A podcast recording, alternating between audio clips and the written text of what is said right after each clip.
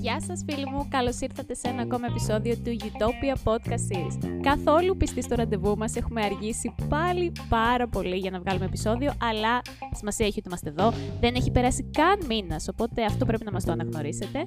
Είμαστε λοιπόν εδώ για να σας αποζημιώσουμε με ένα επεισόδιο το οποίο θα σας φανεί πάρα πάρα πολύ χρήσιμο, ειδικά για όσους φίλους μας ξεκινάνε τώρα να βγαίνουν σε αυτό τον ε, δύσκολο στίβο της αναζήτησης επαγγελματικής στέγης, δηλαδή για όσους είστε εκεί γύρω στα 16 17,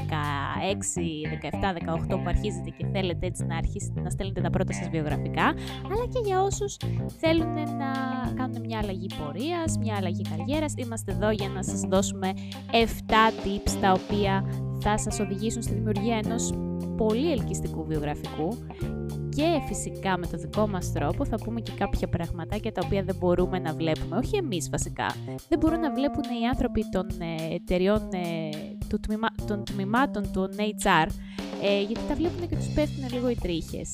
Ε, Χωρίς προσβολή έτσι σε κανέναν που τα γράφει αυτά, αλλά εντάξει. Είμαστε εδώ για να βοηθήσουμε, παιδιά. Είμαστε εδώ για να βοηθήσουμε. Μείνετε συντονισμένοι. Μην ξεχνάτε να μας ακολουθείτε στα social media, στο Instagram παπάκι Utopia Podcast Series και να μας στέλνετε τα mail σας στο utopia podcast series gmail.com. Μας λέτε τα σχολιά σας, μας λέτε ερωτήσεις, μας προτείνετε ιδέες για το επόμενο επεισόδιο, τι θέλετε να ακούσετε και μην νομίζετε ότι έχω ξεχάσει ένα διαγωνισμό που σας, ε, που σας χρωστάω. Απλά ακόμα δεν έχουμε βρει πώς θα το κάνουμε αυτό. Είμαστε τόσο ερασιτέχνες. Anyway, πάμε να ξεκινήσουμε. Τι λέτε;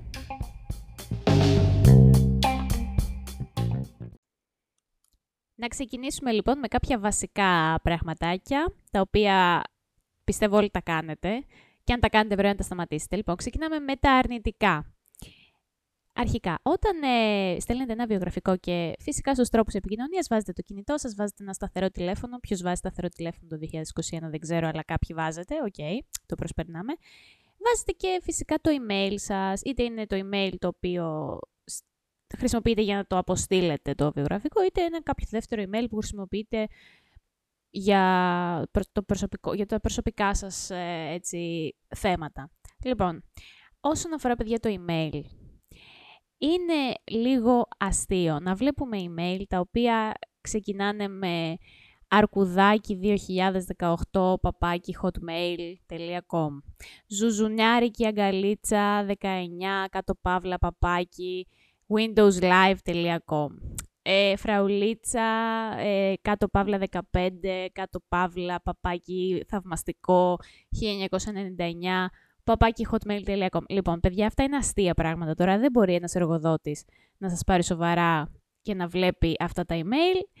Παρακαλώ πολύ, φτιάξτε ένα ρημάδι Gmail, δηλαδή είναι δωρεάν, είναι δωρεάν αρχικά και είναι το πιο εύκολο email που υπάρχει στη γη. Είναι τόσο εύκολο να το χειρίζεσαι, είναι τόσο, είναι τόσο προσβάσιμο σε όλους, έχει άπειρες δυνατότητες μέσα και είναι και το πιο corporate και έτσι appealing email το οποίο μπορείτε να χρησιμοποιήσετε, ειδικά, πράγμα, ειδικά το τονίζω όταν απευθύνεστε σε μεγάλες πολυεθνικές εταιρείες. Άντε και πες ότι σε καν στέλνεις βιογραφικό σε μια καφετέρια, OK, okay, θα το πάρουν και λίγο χιουμοριστικά, έτσι και αλλιώς η δουλειά αυτή είναι λίγο πιο επικοινωνιακή, λίγο πιο κοινωνική το σηκώνει αυτό, σηκώνει έτσι αυτά τα αστεία συσσαγωγικά email. Τώρα αν πας να στείλεις βιογραφικό, δεν ξέρω εγώ, στην Coca-Cola ή σε κάποια εταιρεία ε, μεγάλη, με λογιστική, κάποια, δικηγορική, κάποια δικηγορική εταιρεία. Ε, τώρα, άμα δούνε το φραουλίτσα 18, Νικόλας αγαπώ, παπάκι, windowslive.com, δεν νομίζω ότι θα σας πάρουν πολύ σοβαρά παιδιά. Είναι δηλαδή σαν να μην το στείλατε και ποτέ.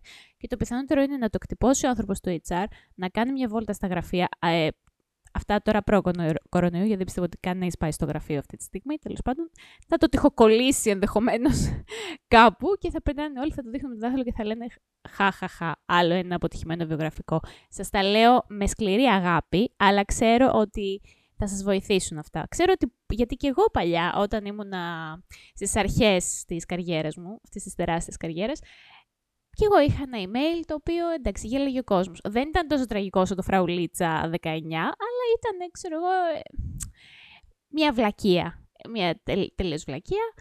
Και με αυτό το email, παιδιά, έστελνα αιτήσεις ε, για θέσεις εργασίας. Με αυτό το email. Ναι, έβαζα αυτό το email στα στοιχεία επικοινωνίας μου. Δεν μου είχε πει ποτέ κανείς τίποτα, αλλά τώρα αρχίζω και συνειδητοποιώ γιατί από τα 20 ας πούμε email που έστελνα για δουλειά, μου γυρίζανε πίσω τα δύο για συνέντευξη.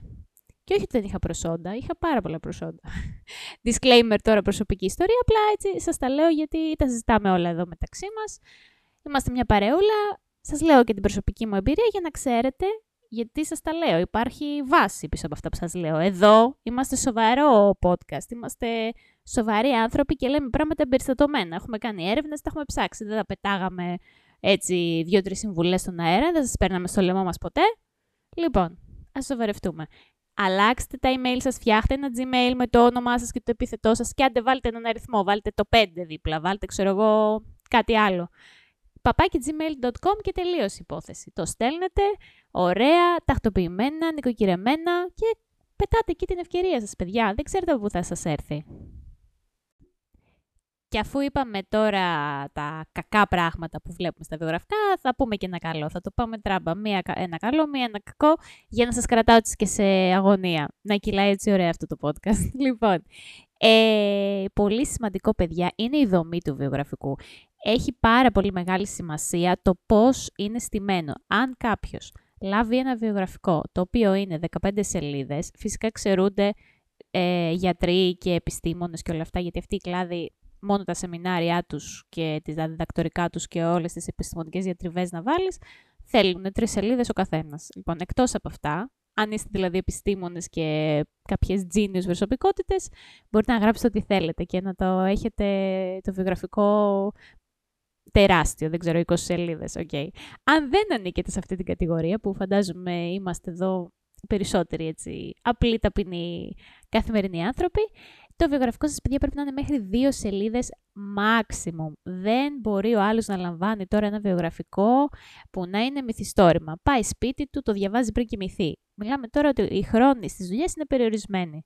Το πιθανότερο είναι ότι θα καταλήξει στα σκουπίδια. Σας το λέω να το έχετε υπόψη σας. Είναι πολύ σημαντική λοιπόν η δομή, το πώς θα το στήσετε. Ξεκινάμε φυσικά πάντα με τα στοιχεία επικοινωνίας το email σας, ο ε, κινητό σταθερό όπως είπαμε και πριν, τα βάζετε όλα αυτά πάνω-πάνω, ωραία νοικοκυρεμένα.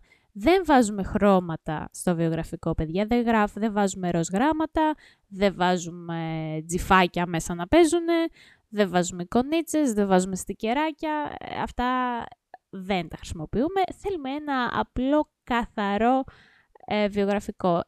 Προτιμάμε κυρίως τα time, Times New Roman ε, την ε, γραμματοσυρά.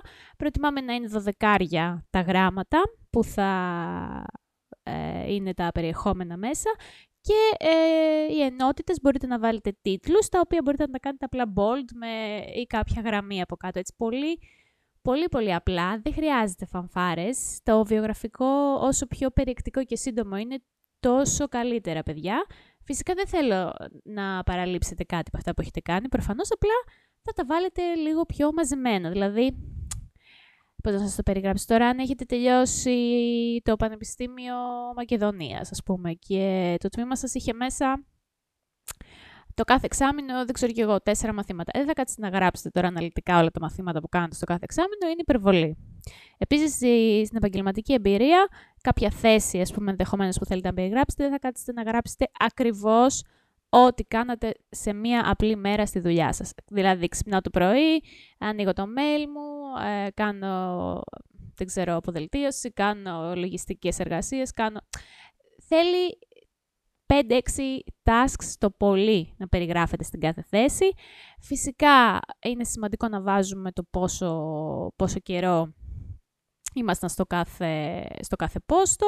Δείχνει τη σταθερότητα αυτό, δηλαδή αν, είμαστε, αν ήσασταν σε κάποια εταιρεία πέντε χρόνια, ε, είναι πολύ, έχει διαφορά από κάποιον ας πούμε, που, που αλλάζει εταιρείες συνεχώς. Δηλαδή είναι 6 μήνες στη μία, 3 μήνες στην άλλη, 5 μήνες στην άλλη. Αυτό δείχνει μια ανασφάλεια, δείχνει, μια, δείχνει έναν άνθρωπο που ακόμα δεν έχει καταλήξει στο τι θέλει να κάνει. Σε κάποιες θέσεις αυτό είναι, είναι σημαντικό, είναι, έχει μια άλλη βαρύτητα θα το έλεγα βασικά, έχει μια άλλη βαρύτητα, γιατί δείχνει έναν άνθρωπο που το ψάχνει, κοιτάει να δει που ταιριάζει. Οπότε, ναι, OK, okay, κάποιοι θα το πάρουν ως θετικό, κάποιες άλλες εταιρείες αυτό θα το πάρουν ως αρνητικό. Ότι ο άνθρωπος αυτός είναι flaky, δεν είναι ένας άνθρωπος ο οποίος μπορείς να τον εμπιστευτείς ότι θα μείνει στην εταιρεία σου για καιρό, ότι μπορείς να επενδύσεις σε αυτόν τον άνθρωπο. Οπότε, κρατήστε το και αυτό στο, στο μυαλό σας και φυσικά ε, δεν βάζουμε χόμπι, ενδιαφέροντα κτλ. Τώρα αυτά δεν είναι καλό να μπαίνουν. Δηλαδή, δεν θα κάτσεις τώρα ο άλλος να δει αν σας αρέσει το Twilight ή αν σας αρέσει η ταινία η τελευταία έξοδος Ρita Hayworth. Δεν νομίζω ότι τον ενδιαφέρουν αυτά. Και πάλι βάζω ένα αστερίσκο, εξαρτάται τη θέση, αλλά σε γενικές γραμμές η προσωπικότητά σας και τα χόμπι σας, αν κάνετε τρέξιμο ή αν παίζετε τέννις, δεν ε, χωράνε σε, μια επαγγελματική, σε ένα επαγγελματικό έγγραφο. Σε, είναι, σκεφτείτε ότι αυτός που θα λάβει το βιογραφικό σας είναι ένας άνθρωπος ο οποίος έχει στο μυαλό του συγκεκριμένα κριτήρια.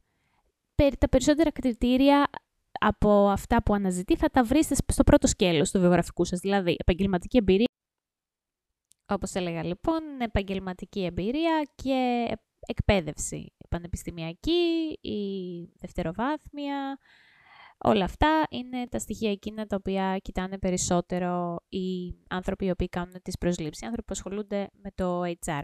Οπότε, είναι σημαντικό να αφιερώσετε χρόνο στο να στήσετε το βιογραφικό. Μην κάτσετε και στείλετε ένα βιογραφικό το οποίο θα έχει, ας πούμε, ορθογραφικά λάθη. Απαράδεκτο. Δείχνει ότι είστε ένας άνθρωπος ο οποίος δεν ασχολήθηκε. Όχι ότι δεν έχετε γνώση ε, γραμματικής και συντακτικού, προφανώς. Απλά δείχνει ότι δεν ασχοληθήκατε, δεν αφιερώσετε χρόνο. Και αυτό δεν ε, απεικονίζει το προφίλ σας το επαγγελματικό ωραία σε έναν άνθρωπο ο οποίος το κοιτάει αυτή τη στιγμή και σκεφτείτε το βιογραφικό σας, θα βρίσκεται ανάμεσα σε χιλιάδες, θα βρίσκεται μέσα σε ένα inbox ε, το οποίο θα έχει σχεδόν κρασάρι. Είναι τόσο πολύ έντονη η αναζήτηση εργασίας, ειδικά τη συγκεκριμένη περίοδο που οι περισσότερες δουλειές πλήττονται αυτή τη στιγμή. Έχουν κλείσει πάρα πολλές εταιρείες. Είναι πάρα πολλοί άνθρωποι οι οποίοι βρίσκονται σε αναζήτηση επαγγελματικής στέγης, οπότε φανταστείτε τον ανταγωνισμό. Πρέπει λοιπόν να είστε προετοιμασμένοι με τον καλύτερο δυνατό τρόπο που μπορείτε. Αν αυτό σημαίνει να αφιερώσετε δύο ώρες, να στήσετε το βιογραφικό σας σωστά, κάντε το. Δεν έχετε να χάσετε τίποτα. Δηλαδή, είναι σημαντικό και θα σας, ε, θα σας, θα σας βοηθήσει πάρα πολύ. Γιατί σκεφτείτε το βιογραφικό είναι όπως η πρώτη εντύπωση στα ραντεβού. Όταν πας σε ένα ραντεβού και είσαι ε, άπλητος, άλουστος, με τις φόρμες και αγχωμένος, στρεσαρισμένος και δεν δώσει τον καλύτερο σου αυτό, το πιθανότερο είναι να, υπά... να είναι ένα και μοναδικό ραντεβού, το οποίο θα καταλήξει και σε αποτυχία. Ενώ σκεφτείτε ένας άλλος, ο οποίος θα πάει στο ίδιο ραντεβού με εσάς, θα είναι δηλαδή ότι καταστάτη σας, θα έχει πάει σανιαρισμένο με τις κολόνιες του, θα έχει φτιάξει τα μαλλιά του ωραία. Τώρα μιλάω για αγόρια, αλλά τέλος πάντων φανταστικά κάντε το εικόνα και για κορίτσι γι' αυτό. Τι πιθανότητες έχει, θα γελάει, θα είναι ευχάριστος, ε, θα υπάρχει αυτή η ατμόσφαιρα του αυτο... της αυτοπεποίθησης, οπότε καταλαβαίνετε ότι αμέσως κερδίζει πόντους. Ε, έτσι ακριβώς είναι και με τις δουλειές, παιδιά. Το βιογραφικό σας θα πρέπει να ξεχωρίσει, με τον ε, σωστό τρόπο βέβαια, έτσι. Δεν μιλάμε για ένα βιογραφικό το οποίο θα ξεχωρίσει επειδή έχει ροζ κορδέλες, ή θα είναι ένα βιογραφικό το οποίο θα είναι το κάθε γράμμα και διαφορετικό χρώμα, γιατί πιστέψτε με, έχουμε δει πολλά να κυκλοφορούν, ε; οπότε μην νομίζετε ότι αυτά είναι προϊόντα της φαντασίας μου. Φανταστείτε λοιπόν ότι πρέπει να ξεχωρίσετε ανάμεσα σε χιλιάδες ε, υποψήφιους. Πρέπει το βιογραφικό να δείχνει τον πραγματικό σας σε αυτό. Μην βάζετε ψέματα στο βιογραφικό, παιδιά, μετά δεν θα μπορείτε να τα υποστηρίξετε. Ξέρω ότι έχετε δει τα φιλαράκια και έχετε δει το επεισόδιο με τον Τζόι, ο οποίος ε, είχε βάλει στο βιογραφικό του ότι ξέρει να κάνει πασία, ότι ξέρει γαλλικά, ότι έχει κάνει διάφορα πράγματα τα οποία φυσικά δεν είχε ιδέα πώς να τα κάνει και όταν κλήθηκε λοιπόν να τα αποδείξει αυτά τα πράγματα σε κάποια audition, θυμάστε όλοι εκείνο το επεισόδιο πώς είχε καταλήξει. Δεν θέλετε λοιπόν να είστε ο Τζόι σε μια επικείμενη συνέντευξη. Γι' αυτό μην βάζετε ψέματα. Μπορείτε να ωρεοποιείτε όμως κάποιες καταστάσεις. Δηλαδή, αντί να γράψετε ήμουνα γραμματέας σε μια εταιρεία, μπορείτε να το ωρεοποιήσετε λίγο με λόγια και να γράψετε ότι ήμουν υποστηρικτική υπάλληλος ή ότι ήμουν διοικητικό, όχι διοικητικός υπάλληλος. Πώς θα μπορούσαμε να το πούμε αυτό; Ε, ότι ναι, ότι administrative assistant, ας πούμε, θα μπορούσατε να το γράψετε. Τώρα αυτό μου ήρθε έτσι στο top of my head ε, και σας το λέω. Θα μπορούσατε λοιπόν να το, να το έχετε έτσι συντάξει. Θα ήταν, θα ήταν ένα άλλο μπουστάρισμα σε αυτόν που το, που το διαβάζει. Οπότε, ανακεφαλαιώνουμε και λέμε προσέχουμε πολύ τη δομή του, του βιογραφικού μας και αυτά που βάζουμε μέσα. Και φυσικά προσέχουμε να είναι όλα ε, σωστά στοιχισμένα. Μην βάζετε κεντρική στοίχηση αλλού, μετά βάζετε πλήρη κτλ. Αυτό δείχνει μία έτσι ανομοιομορφία και δεν είναι ωραίο.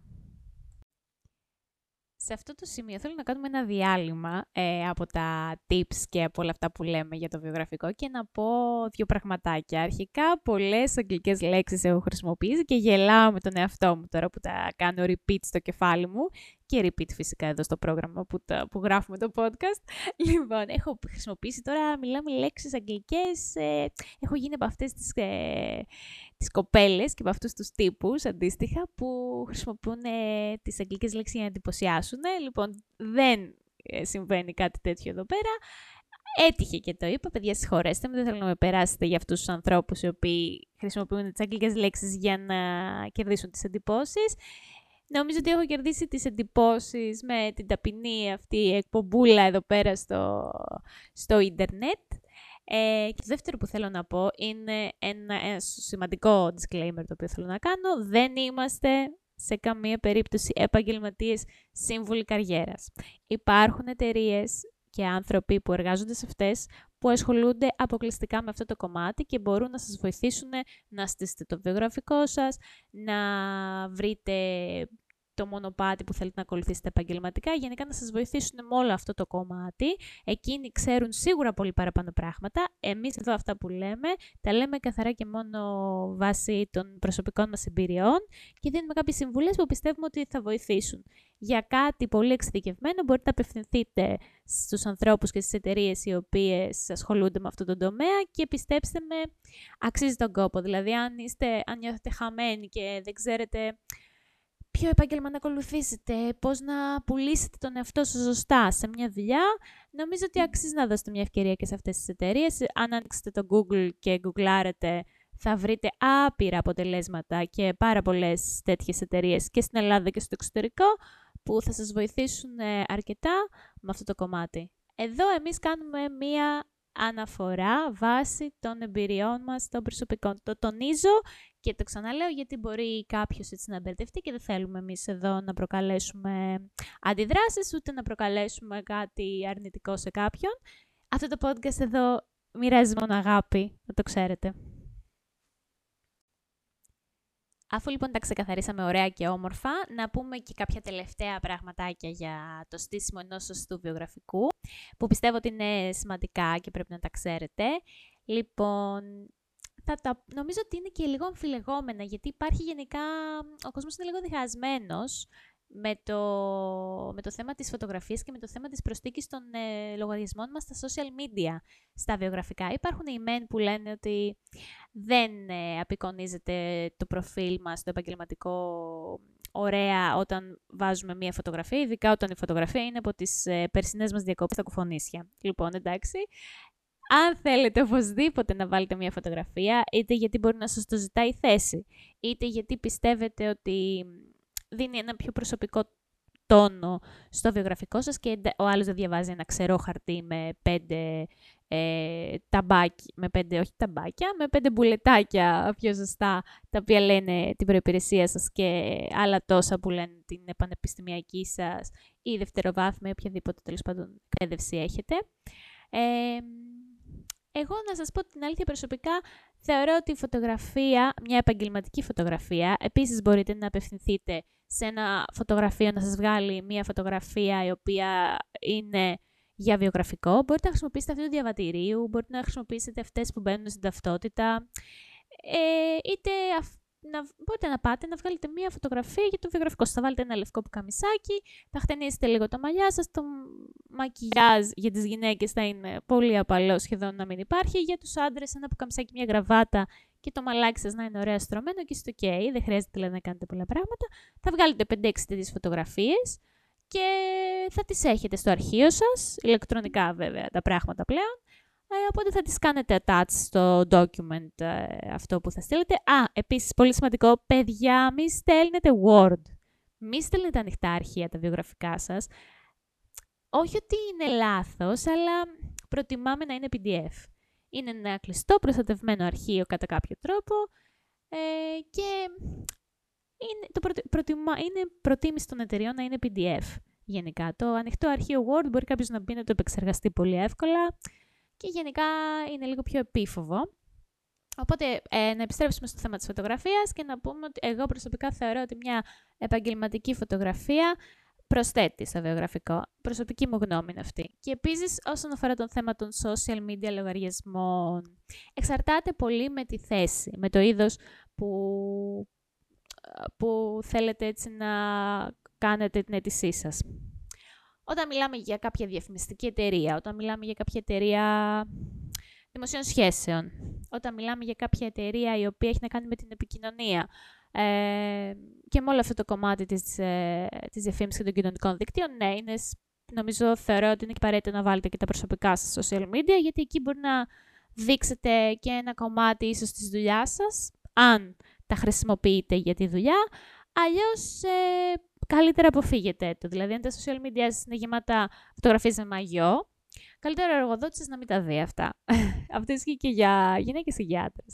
Ε, προσωπική μου γνώμη πάλι, θα πω ότι καλό είναι να μην τα βάζετε σε καμία θέση. Αν σας ζητήσει ο εργοδότης να δει δείγμα της δουλειάς, μπορείτε να του, να του στείλετε το προφίλ σας στα social media, το οποίο τονίζω αν είναι επαγγελματικό μπορεί να, να το δώσετε. Αν δεν είναι, καλύτερα προσπαθήστε κάπως να το αποφύγετε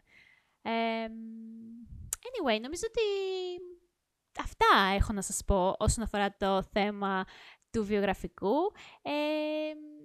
το πιο σημαντικό, παιδιά, είναι να πιστεύετε στον εαυτό σας, να έχετε τη δύναμη, να έχετε καλή θετική ενέργεια από τη στιγμή που στέλνετε τα βιογραφικά, να, να το τσεκάρετε δύο φορές πάντα πριν το στέλνετε, ότι όλα είναι στη θέση τους, τα στοιχεία είναι σωστά, δεν έχει γίνει κάποιος αναγραμματισμός. Όλα αυτά τα τσεκάρουμε πολύ πολύ καλά. Κοιτάμε πάντα τις, ε, τα προαπαιτούμενα της θέσης. Δηλαδή δεν στέλνουμε σε κάποια θέση που ζητάει πέντε χρόνια προϋπηρεσία και εμείς έχουμε ένα. Τα τσεκάρουμε όλα αυτά. Και καλή ενέργεια. Η καλή ενέργεια είναι το πιο σημαντικό. Όταν έχουμε καλή ενέργεια πετυχαίνουμε. Και πιστέψτε με, στα 100 βιογραφικά που θα στείλετε, τα 30 θα γυρίσουν. Να το ξέρετε.